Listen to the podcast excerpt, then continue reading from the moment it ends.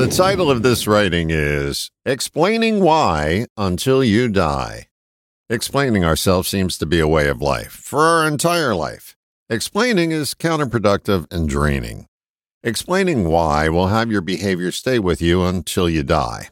If you really want to outgrow a habit pattern, first stop justifying it. The reason I arrive late for everything is because I'm a scatterbrain. That may be an accurate assessment, but it does little of solving the problem of being late. Better to notice the stepping stones that lead to tardy and start adjusting them one by one until you discover the pattern that gets you there on time. If you have the same unresolved issue you had 10 years ago, it's a pretty safe bet that you're justifying your behavior. My mother was an awful dancer, as was my grandmother. Therefore, I'm an awful dancer. I have no doubt that you learned the pattern at the knee of your mother, but that justification just keeps you off the dance floor. The biggest justification that keeps us from moving forward is that's just the way I am. No, that's just the way we were conditioned. I don't know what others justify, I only know what I do.